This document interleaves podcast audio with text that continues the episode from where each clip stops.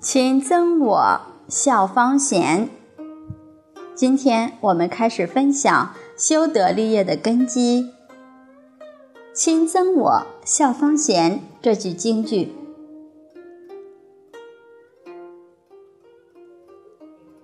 这句话的意思是：父母双亲如果憎恨我，我还不改我孝的初衷，这个孝是最贤德的。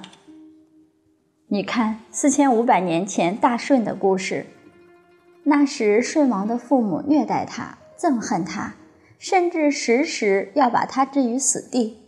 可是舜从没有去看父母的过失，他常常想到，我自己没有做得好，才让父母这样怨恨我，所以常常改过，处处都小心谨慎，不做对不起父母的事情。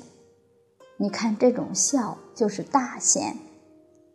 当时的尧王听到这样的事情，非常的赞叹，就请他出来为国家效力，做他的助手，帮助他治理国家。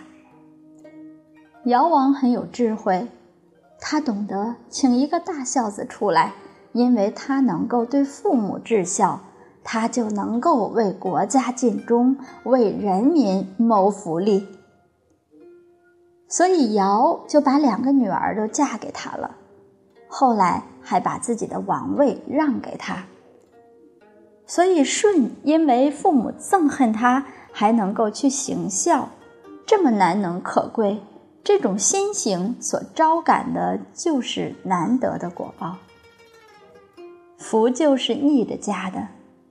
如果你能够承受这种福分，那你的这个福就大了；要是不能承受，那福就小了。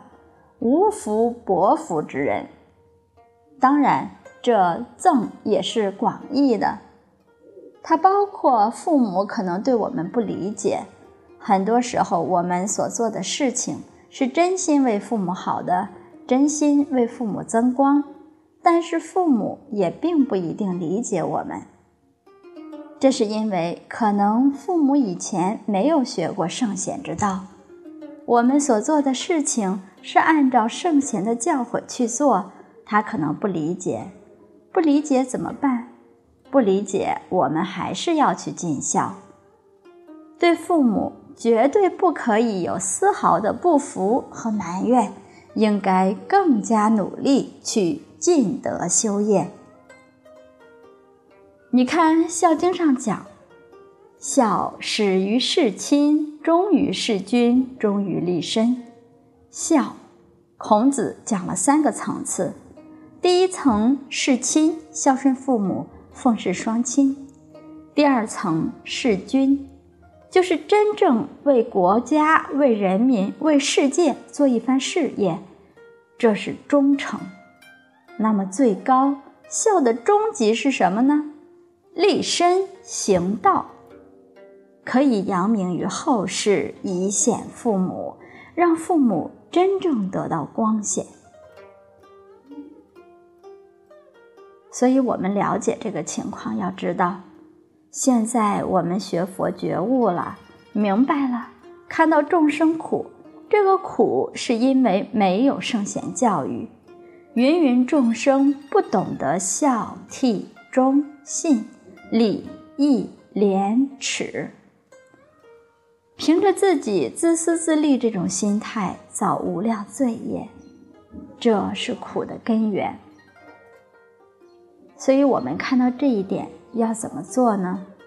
立身行道，做好样子，按照圣贤的教诲去修行。然后同时教化众生，这是对社会莫大的贡献。真是让众生能够觉悟，觉悟了就能够离苦得乐。要想构建和谐社会，必须让大家能够明白和谐之道，这是圣贤之道。所以，我们从事圣贤教育，哪怕是父母可能不理解。我们也要努力去做，当然处理起来一定尽量让父母能够理解，能够支持我们。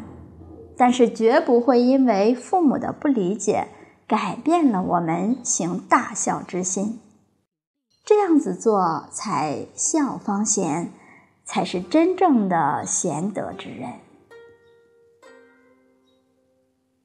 好，今天呢，我们就分享到这里，谢谢大家耐心聆听，明天再会。